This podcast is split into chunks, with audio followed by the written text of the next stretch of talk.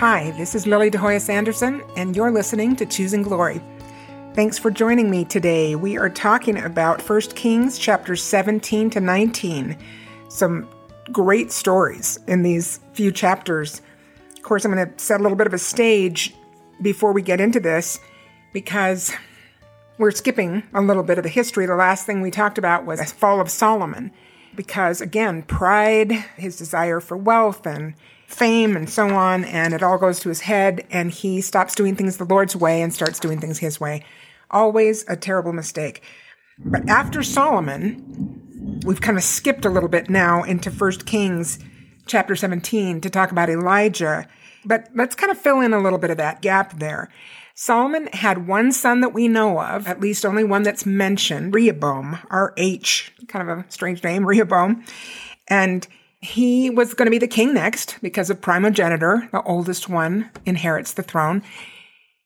Now, he had some older advisors who came to him and said, you know, the people have borne the burden of high taxes and high demands in order to build the temple to the Lord, and then the palace that, remember, was twice the size of the temple, because that's kind of how Solomon saw himself. But anyway, do yourself a favor and ease the burdens. Lower the taxes. Don't make such big demands on them for building all this fancy, wonderful stuff. Just take it easy for a while, and the people will be loyal to you, and they will be grateful to you because things will give them some relief. But he didn't like that advice, and he went to some younger advisors, more of his era or generation, I suppose, and they were like, no, raise the taxes. You know, these people can support you in your lavish lifestyle or whatever. So Rehoboam did that. And he says this really kind of nasty thing. He says, you know, my my father afflicted them with whips, but I will afflict them with scorpions. So, like, they haven't seen anything yet, you know? And he imposed these same really big demands on the people, and they didn't like it. Now, Jeroboam, who was one of Solomon's servants, so prior to Rehoboam's taking the throne, when Solomon was still a king, Jeroboam had been a servant or a leader. He became a supervisor of building a fortress for Solomon. And during this time, the Lord told Solomon that he was going to remove the kingdom from Solomon's house because of Solomon's wickedness, because Solomon had vaunted himself and elevated himself above God and had taken all these wives that were not given to him and concubines that had pagan worship and had built temples for them and had, you know, promoted that kind of really licentious, evil, horrible pagan worship. So Solomon had lost the favor of God and through that disobedience. So God had told him, I'm going to remove the kingdom from your house and will give it to one of your servants. And that had actually been revealed to be Jeroboam. Now, because of that, and Solomon wasn't happy about that, you know, Jeroboam had to leave Israel because Solomon most likely would have tried to, to have him killed. But now that Rehoboam is the king, Jeroboam actually was one of those who came to him and said, ease up on the people. But he wouldn't do it. So Jeroboam, a leader in his own right, leader of one of the northern tribes, takes the ten tribes into a different government. Obviously, they didn't move physically. They were still right there in that same geographic region. But now we have a northern kingdom and a southern kingdom. And the northern kingdom is composed of basically ten tribes, and the southern kingdom of basically two tribes. Judah is the main tribe. Judah is a large tribe. And the kings are all direct descendants in the line of Judah. Remember, David, the king, was from Judah. His son Solomon, Rehoboam, and that's what happens. They continue in the line of Judah, the kings of the southern kingdom, until the Babylonian conquest to come. But these are the tribes of Judah, and then there's just a part of Benjamin that is left also in the southern kingdom. Now, Benjamin's not a very big tribe. They had been largely destroyed because of the sins that they were committing, and so they have become a smaller tribe, but they are joined there with Judah. Obviously, there has been some mingling of the tribes. So in the Jewish race today, if you if we were to do D N A tests on all the, the Jews that we know of in the earth today, we would find some Levi, because the Levites were spread amongst the you know all the tribes. And occasionally, we would find another tribal member that because there was intermarriage and mixture between the tribes. So it, it isn't pure Judah and Benjamin, but it's mostly Judah and, and some Benjamin with some Levites. The northern kingdom is mostly the other ten tribes. So this is the division of the kingdom. From now on, we're going to have a situation where there are some prophets that come to the northern kingdom to prophesy destruction if they don't repent, and some that come to the southern kingdom. So we're talking about like nine twenty-two B C here, so a little less than a thousand years before the birth of Christ, that this kingdom makes a permanent separation. To the northern kingdom, this is not a comprehensive list, but we have very familiar names of some of the prophets of the northern kingdom would include Hosea, Amos, Micah, Elijah, and Elisha. Those aren't all of the prophets sent to the northern kingdom, but those are, are some of the names we're pretty familiar with. Those were northern kingdom prophets.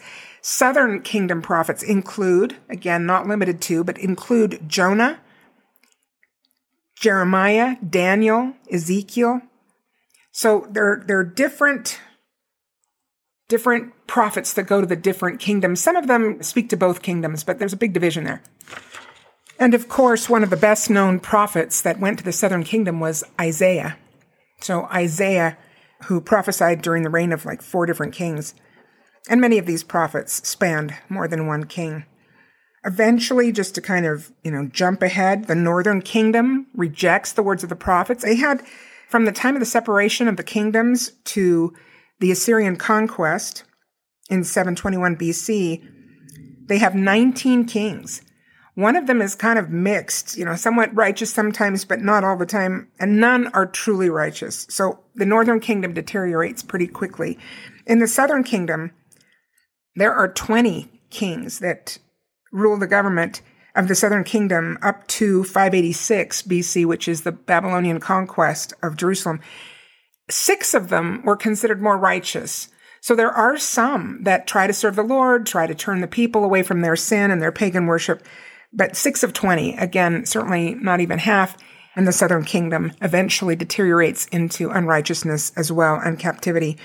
All the prophecies that we've talked about up to this point, and many more to come, are fulfilled in the captivity of the northern kingdom by Assyria, where they are taken north and lost, and the southern kingdom, which is then taken into captivity in Babylon and does return to Jerusalem, but is never again a self-governing people in that area. Not until after World War Two with the establishment of the State of Israel. So a, a long time of captivity is to come because of, of their unwillingness to repent or follow the prophets. You know, I've just been so struck by the stiff-neckedness of these people. You know, as a counselor, most people who come to see me are are pretty motivated. So it's wonderful to work with people who want to grow. And when I say motivated, I mean, they're motivated to make things better in their lives, to learn new things, to be healthy and, and well and high functioning in a, in an emotional, spiritual, relational sense. They want to be good marriage partners. They want to be good parents, good sons and daughters, good, good individuals, good children of God.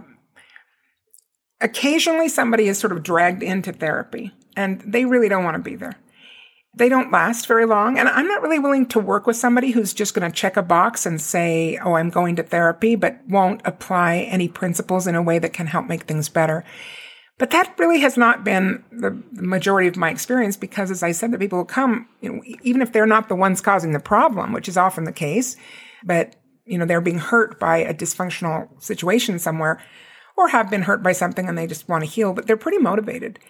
So I look at these children of Israel and I'm like, these these guys just are so not motivated to change.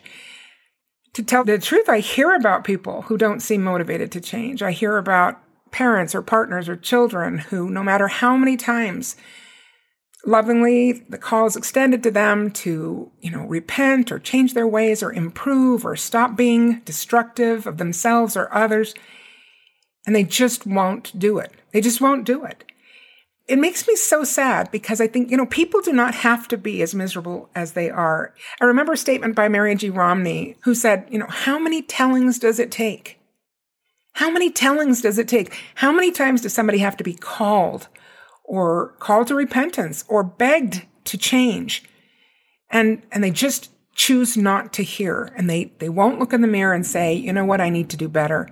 And then my relationship could improve, or my life could improve, or the presence of the light and truth and the spirit in my life would increase. You know, they might go to church every Sunday. They might pay their tithing. They might do all kinds of other observances, but they really don't want to change. I hope that is never going to include us. I hope that that our hearts are soft, not hard. I mean, as we read through this children of Israel history, I hope that we see it as the cautionary tale that it is.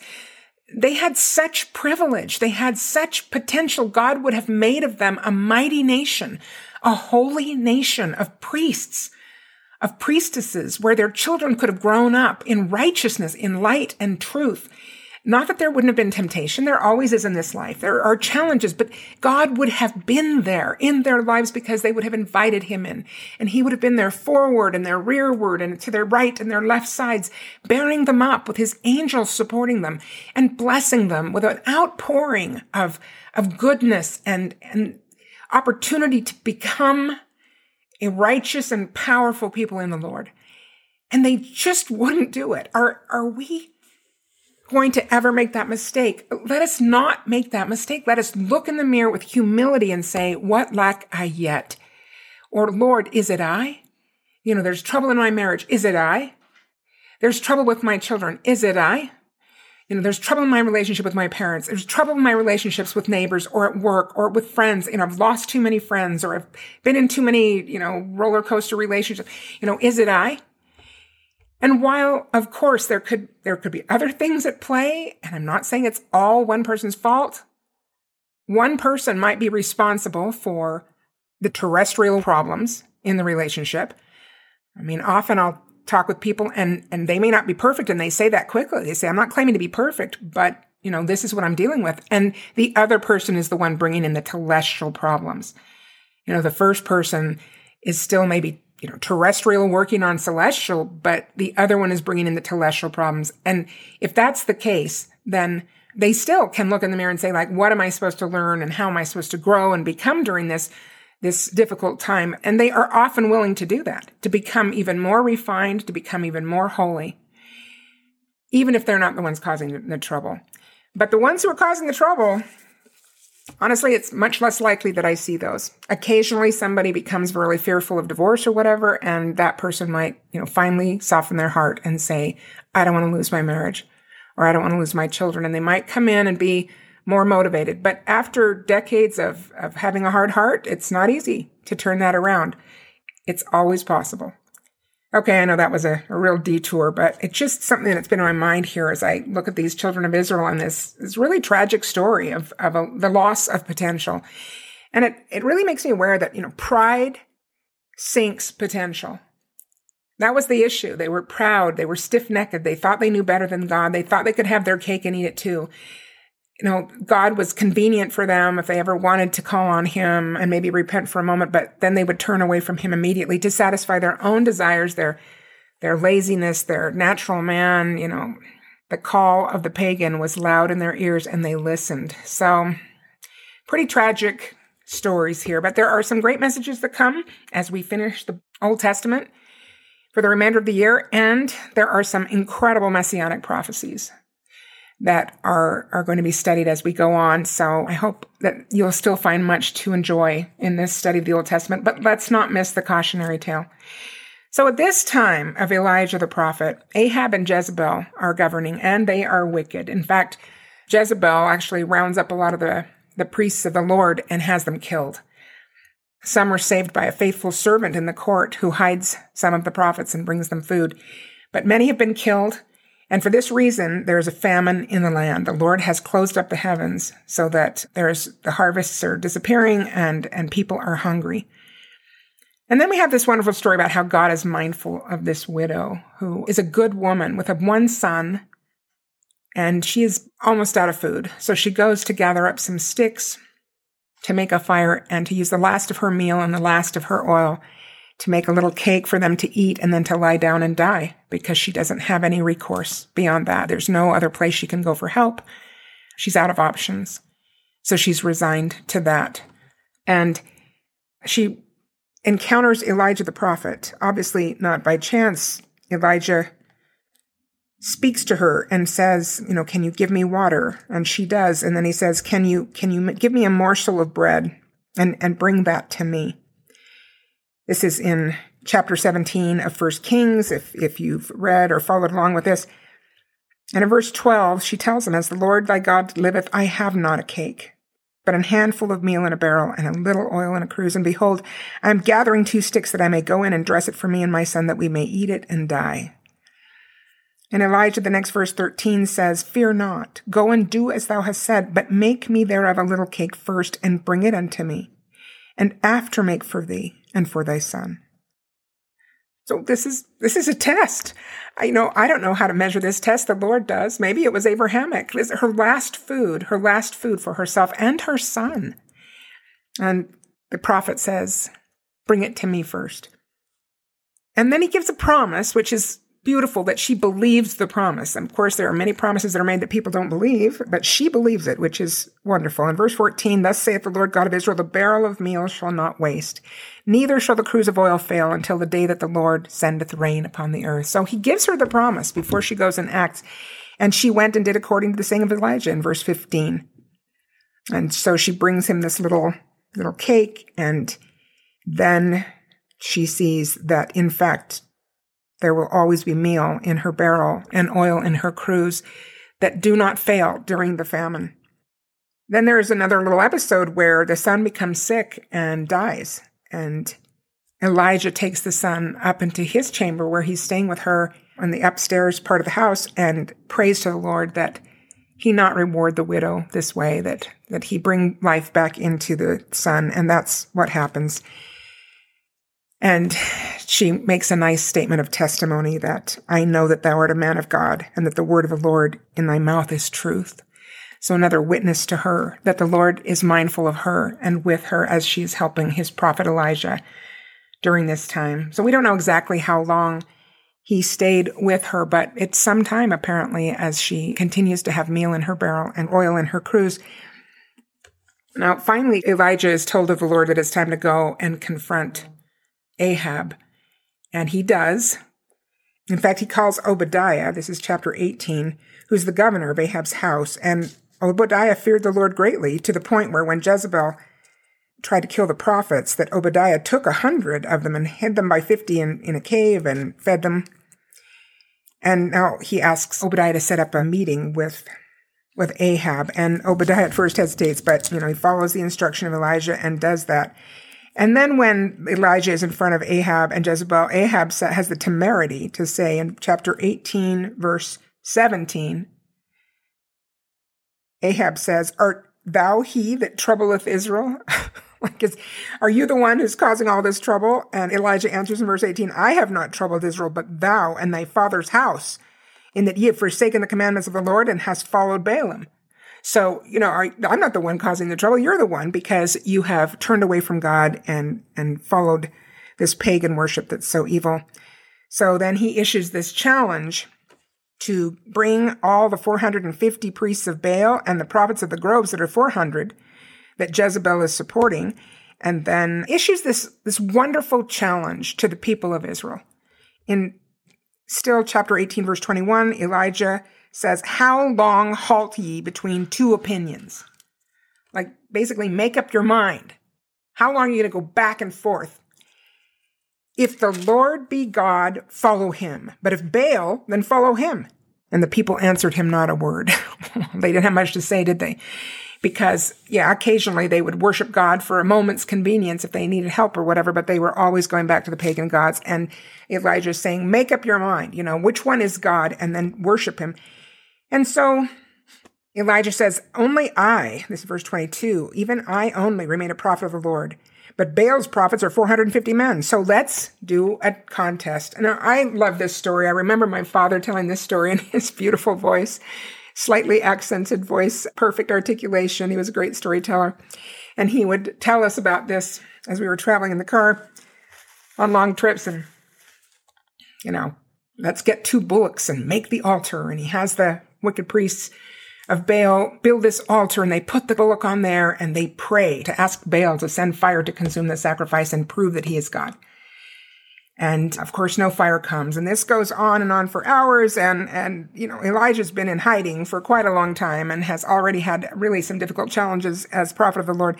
But he's having a good time this day. And in verse twenty-seven, Elijah mocked them and said, "Cry aloud, for he is a god. Either he is talking, or he is pursuing, or is he in a journey, or peradventure he sleepeth and must be awakened." In other words, he's really giving them a hard time. You know, like, hey, you might have to cry louder. He might be asleep. You might be, you might be on a trip. Maybe he's talking to somebody. You know, get louder, get louder. And they do.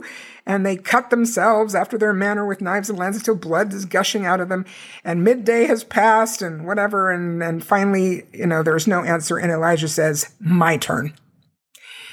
So he he dresses the bullock. He takes these twelve stones representing the, the tribes of Israel. And he puts the, the dressed bullock there for the sacrifice. But that's not, he's not ready yet to pray to the Lord. And I read in one of the commentaries that there actually would be some some tricks that some of these pagan priests would do, where they would have a small fire already lit underneath something, and then they would act like the fire ignited because of, of the pagan god, when in fact they had, you know, kind of already prepared this trick to impress people. And this was kind of known, I guess, so that is supposed to have motivated some of what comes next, where Elijah, instead of just praying to the Lord to send fire to consume the sacrifice, says, "Now bring me four barrels of water." And pour the water all over the sacrifice. Soak everything. And then they do that, and he says, "Do it again." And they bring four more barrels of water and soak everything, and he says, "Do it again." So now we've had twelve barrels of water that have soaked up in the sacrifice. It's running around like a little moat around the altar. Everything is wet. And Elijah prays to the Lord. Verse thirty-six, "Lord God of Abraham, Isaac, and of Israel, let it be known this day that thou art God in Israel, and that I am thy servant, and that I have done all these things at thy word. Hear me, O Lord. Hear me, that this people may know that thou art the Lord God, and that thou hast turned their heart back again." Verse thirty-eight, "Then the fire of the Lord fell and consumed the burnt sacrifice, and the wood, and the stones, and the dust, and licked up the water that was in the trench." Does it get any better than that? I mean, it's an amazing story. The Lord's fire came and consumes everything. Even the stones are consumed by the fire of the Lord, and it licks up the water in the trench. "And all the people," verse thirty-nine, "saw it and fell on their faces and said, the Lord, he is God. The Lord, he is God." And then Elijah says, "Take the prophets of Baal, let not one of them escape." And they take them and take them down to this brook, and they kill them, all of them, four hundred fifty priests. We don't know exactly what happens to the four hundred who are the priests of the groves, but anyway, these four hundred fifty main priests of Baal are all executed after this moment. And then Elijah prophesies that rain will come. Now, I mean, as usual, signs do not fully convert. They can get people's attention. It can strengthen faith if faith is is there. And miracles follow belief. So, so faith can precede the miracle. Elijah's faith was powerful. And we learn later, because Elijah is pretty discouraged after the people don't really repent. And the Lord tells him, no, there are still seven thousand who believe in Israel. You're not completely alone. So don't give up yet. And and think about this. These are these are large nations, but the Lord's saying, well, there are seven thousand, and, and I'm not ready to to wipe out or to fulfill the, the destruction prophecies with his people, because we still have some believers. So Elijah is comforted and calls Elisha to be mentored by Elijah and to become the, the subsequent prophet. And Elijah and Elisha minister to those believers, in spite of the fact that most of Israel turns again to the pagan gods.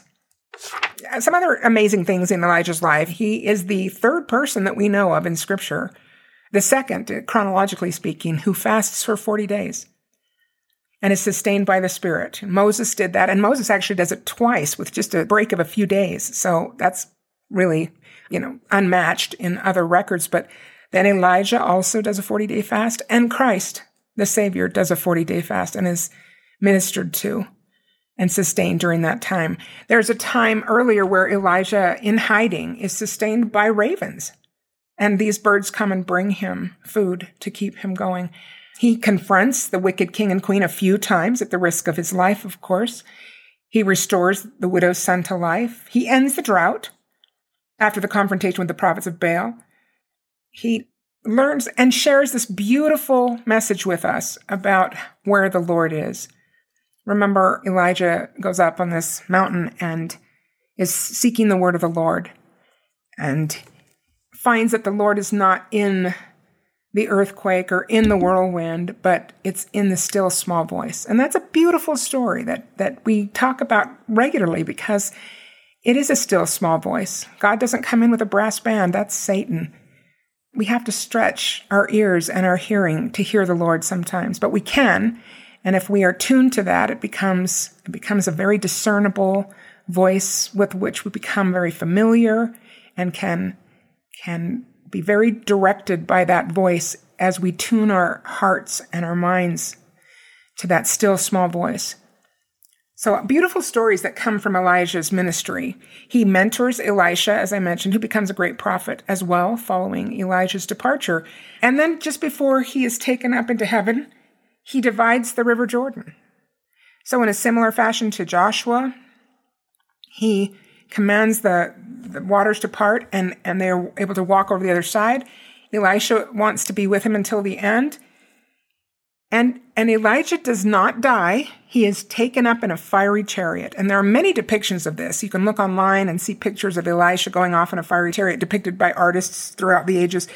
Now, why? Why does he not die and get buried? Well, for the same reason Moses does not die and get buried. It's because he has keys. Elijah has the sealing keys that can seal the generations into the family of Adam and Eve. So those keys need to be transferred by the laying on of hands. And first, they are transferred to Peter, James, and John on the Mount of Transfiguration during Christ's ministry. Moses comes, Elijah comes, Elias comes, and they need hands to do that. So if they were dead and buried, their bodies would deteriorate, and the resurrection did not begin until after Christ's death and resurrection, because Christ is the first fruits of the resurrection. So they would not have had bodies in order to use their hands to transfer the keys. So instead of death, these certain servants who have keys to transfer in the future are transfigured, taken up without tasting of death, so that they still have a translated body. And having gone through that, their bodies are available to them. And then after Christ's resurrection, I imagine in a twinkling of an eye, they completed the resurrection process, because now the morning of the first resurrection had begun. So they could have participated in that prior to going to then the Kirtland Temple and transferring those keys to Joseph Smith.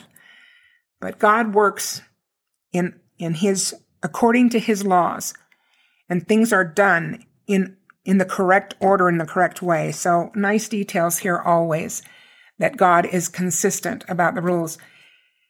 So what are the messages of this? I, I just want to mention two. Did you have a chance to watch the video that was in the Come Follow Me curriculum in the Gospel Library? It was a sweet little video that shows this story of Elijah with the widow and the widow's son. It doesn't show him getting sick and brought, being brought to life, I don't believe, but it does tell the story of Elijah coming to the widow, asking for water, asking for that little cake, and shows her response to him, worrying that this is the last of what she has. And then how Elijah makes the promise of the Lord that she will be sustained. She and her son will be sustained with meal and oil throughout the famine if she does this and takes care of the servant of the Lord. It's a sweet little video. I mean, this is going to sound strange perhaps, but one of the things that was most tender to me is a scene in the video where Elijah is sitting in the widow's home. This is after she has seen the miracle that she's going to have oil and meal. And they're just in her home talking, as, you know, he hid there from Ahab and Jezebel for quite some time, apparently during the famine. But what touched me was that the little boy is leaning up against the prophet Elijah. He's sitting right next to him, but he's kind of leaning against him. He's, his shoulder, his arm are touching the prophet as he's, as he sits very close to him. And that just pulled at my heartstrings, because kids, kids need adults. Kids need parents, and they need a mother and a father. Now, let me amend that a little bit. Kids need good mothers and good fathers. They don't have to be perfect. Thank heavens, or none of us would qualify, but they need to be good, loving parents who are trying to do what's right, trying to be obedient, trying to teach our children. And the Lord will magnify those efforts if we are desirous of, of doing good to and doing well by our children. You know, our court system is so messed up these days, and too often I feel like children are sacrificed on the altar of political correctness. I've heard this, of course, so many times that, you know, all kids need a dad or all kids need a mom. And I I think that all kinds of weird legal and relationship dynamics are, are twisted in order to try to preserve that relationship, and sometimes to the detriment of the child. Because maybe that parent who is no longer the domiciliary parent, the one that the children live with, maybe they're a son of a gun. Maybe they're not a good influence. Maybe they're hurtful. They could be verbally abusive or physically abusive or even sexually abusive. And sometimes the courts don't have what they think is, is complete proof of that. So they go on and put that child in the influence or in, under the sphere of influence of that hurtful parent. And, and then they just dismiss it as like, well, every child needs a father or every child needs a mother. And like, well, no, what kids need is a good father figure. They need a good mother figure. And it's important that we do what we can to provide that with our children, that we, again, not with any perfectionism or self-deprecation because of our, our weakness and our human frailties, but that we commit to, to doing what we can and being diligent in learning as we go to be better parents to our children, and that we continue that path because they do need us. Now, there are a lot of families where there's not a father present. That's just the reality. We just heard, heard this again the other day. eighteen plus million kids in our society don't even have a stepfather or an adopted father, let alone their own biological father in their home. Over eighteen million kids in this country. And it's not always the same if it's a stepfather and adopted father, although those can still be positive male figures in the child's life if the step parent or adopted parent chooses to do that, which I, I sincerely hope that they do. And I've seen many cases where that happens. Again, you don't have to be perfect, but you have to be present and you have to try and invest in that child. So anyway, we've got this huge fatherless issue in America. Huge. And the outcomes are lousy. I mean, I'm not going to get these stats right, but you know, you can look them up. That not having a father in the home is like the best predictor of all adolescent problems for children, which includes dropping out of school, you know, alcoholism, promiscuous sex, drug use, delinquency, getting in trouble with the law, an unwed pregnancy. I mean, all these things are vastly more likely to happen to our children without a, a strong father figure in the home. A positive, loving, when I say strong, I mean positive and loving. I don't I don't mean a tyrant who's strong in, in nasty ways or one who gets angry all the time. I mean a positive, powerful, righteous man. Now, if you don't have that available for your children, pray to find one. And I don't mean necessarily in marriage. I mean, maybe there is a grandfather or maybe a surrogate grandfather that lives in your ward or neighborhood that can be a positive male figure for your children. Maybe an uncle, maybe a ministering brother, a bishop, a young men's leader. There's nothing wrong with going and petitioning for that and saying, I need a good ministering brother that will come to our home and have a relationship with my kids. And and then asking, they need some other contact. Is that possible? Can they be included occasionally in some of their, you know, the father's activities with his own children? This makes a big difference. It may not be as often as we would wish, but those contacts make a difference. To see a righteous man as a part of, of their lives, someone who cares about them and comes and visits the home or that they get to go visit, you know, this is important. So pray for that and, and see where the Lord leads. Certainly, our Heavenly Father is a place we can also invite our children to develop a positive and powerful relationship as a father figure. It's certainly different than having a physical father presence or male presence, but ultimately that is an answer. And the Savior himself will minister to our children as well if we can help connect them to him. Watch that part of the video. It's so tender. That little boy just soaks up the presence of a righteous man in his home. Amen. Be that righteous father, please. Not perfect. That's that's a long-term goal, and it will be an endowment in the resurrection if we qualify for it. So it's not about thinking that we have to be perfect or beating ourselves up for imperfection, but work at it. Get better at it. All of us can get better if we try. If we have a bad temper, we can change that. We can develop better self-control, read books, take classes, get counseling, do something. I actually was really, really thrilled about a father who not long ago initiated a visit with me and said, I need to have a better temper. I get angry too quickly and I hurt people. And I was so impressed with that. And we talked about how there are things that can be done to work on that, to develop more patience, a better handling of negative emotions so that we don't We don't become so injurious. It's not just enough to say, well, they, they, I know they love me, or they know I love them. That's not enough. Let's, let's become better people. Marriage and family are, are some of the best refiners fires on the planet. Let's be refined. Let's get better in these journeys so that we can provide better for our children. They need righteous men and women in their lives. And then, you know, I think too, I've mentioned this before, but I'm going to mention again that we need to, when there isn't a positive father presence in their lives, let's be careful. I, I know we don't want to talk ill of the other parent. So, you know, big cautions here, not to try to turn children against the other parent. Certainly not that, but we do need to speak honestly with them. And this is an example my mother gave me so many years before that I'm so grateful for. She said, you know, sometimes with a Disneyland dad who only shows up for some events and then, you know, has a great time with a kid, but doesn't come the next time they're supposed to, or doesn't show up for a special event or a program or a game or whatever. And they're just here and there, you know, they're hit and miss and, and they don't consistently show up or keep their promises or their commitments to this child. Please don't tell that child, you know, don't worry, your father loves you. Please don't say that to your child, because that's not the kind of love we want them to learn.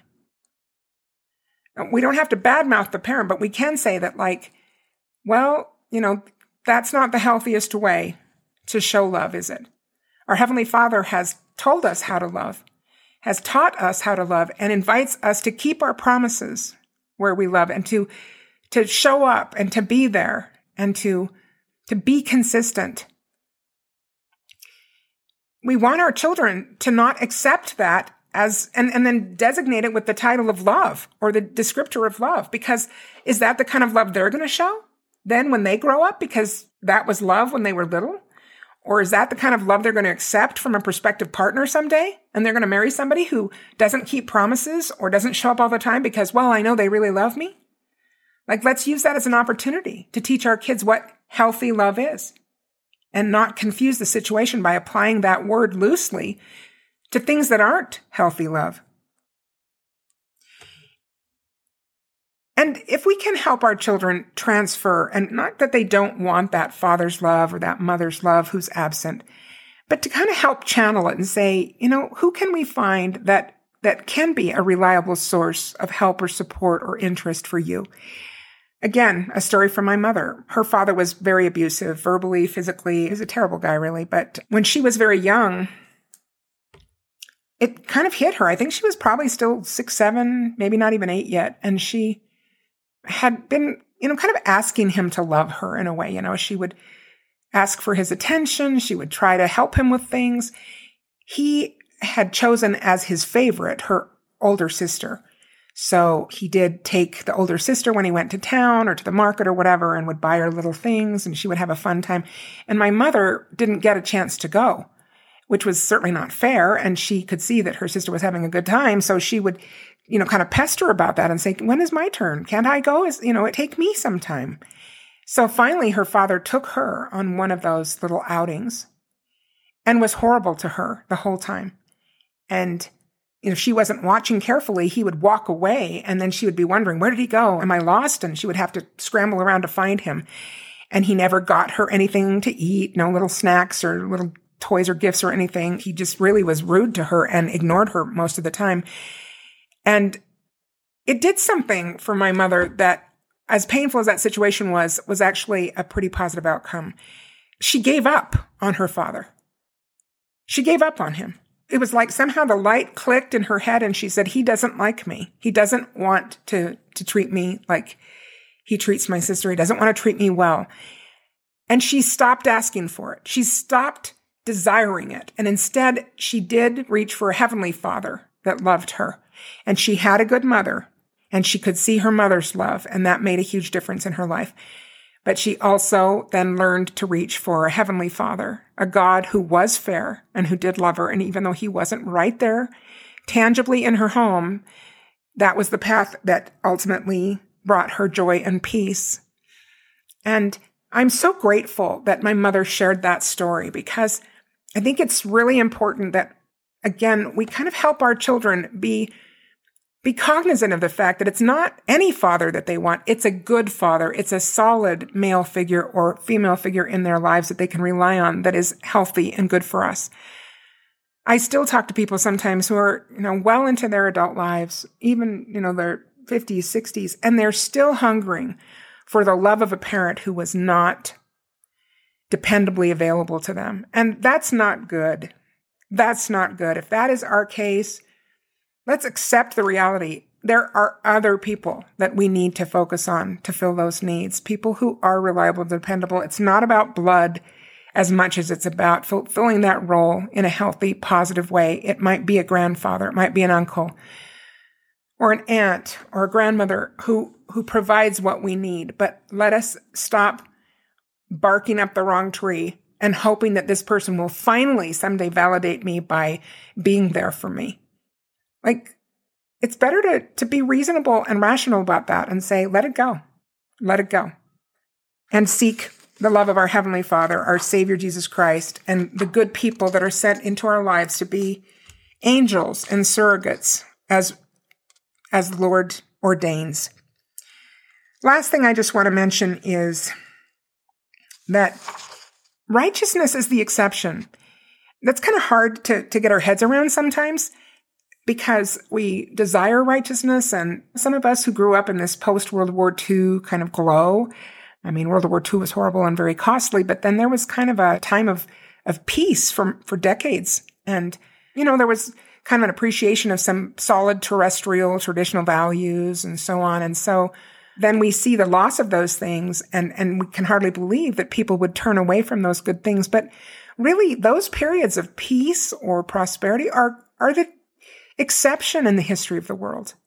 There's an author, Victor Davis Hanson, who's a military historian, really brilliant man, and I've read some of his things and listened to him, very informed and quite intellectual about things in, in a good way. And he t- says this too. He says, peace is the exception. In the history, and, and he is a historian, a classicist, so he can go back to the times of Persia and Greece and, you know, Rome and whatever, and look at the history of of how nations struggle with nations and people against people. And he said, peace happens rarely in the history of the world and the history of mankind. It seems to happen only when the right people or the right country or the right power has sufficient power to back down more of the evil actors for a period of time. And it doesn't last forever, but it's kind of fascinating, but it's been helpful to me to think of that, because I think we, again, we look at this time in the Old Testament, and we think, why is it just such a terrible story? Well, because straight is the gate, narrow is the way, and few there be that find it. Righteousness is not the default. Right? Righteousness is not the default. It's the exception. And I hope that's not discouraging. I hope it's motivating. But here, as we read the rest of the Old Testament, you're going to see that. You're going to see that just once in a blue moon, there's there's a little righteousness here or a little righteousness there. And that's a great thing, because those people were choosing God in the midst of Babylon. But Babylon is kind of the default setting. And here we are again in a world that is turning away from God as fast as they can, faster than many of us would have imagined. But don't be deceived by those seemingly visible victories of evil. It does seem like Satan is having a heyday right now, and, and he is, as prophesied. But it is just for a season, to allow people to be tested, to see if at all hazards they will choose the Lord, to see if they can create Zion in the midst of Babylon, which we can. It has been done before, and it will be done again. I just want to make sure I'm a part of that, and I hope that you will be too. Satan and his followers and all who are deceived by him are setting themselves up for the biggest and most decisive defeat of all time and eternity. So if for a season, and it seems prolonged, if for a season, Satan seems to be triumphing, don't be deceived. Satan will never triumph. Satan is the biggest loser of all time, and those who follow him will have the same defeat. But we can have the victory if our victory is in Jesus Christ, if we turn to the Lord with all our hearts, mights, minds, and strengths, and we build a Zion life. We choose glory every day of our lives. In the midst of Babylon, we can do it, brothers and sisters. We can build Zion. We can choose glory. As ever, thanks to my husband, Chris Anderson, and to Doug Larson of Point Digital. Take care.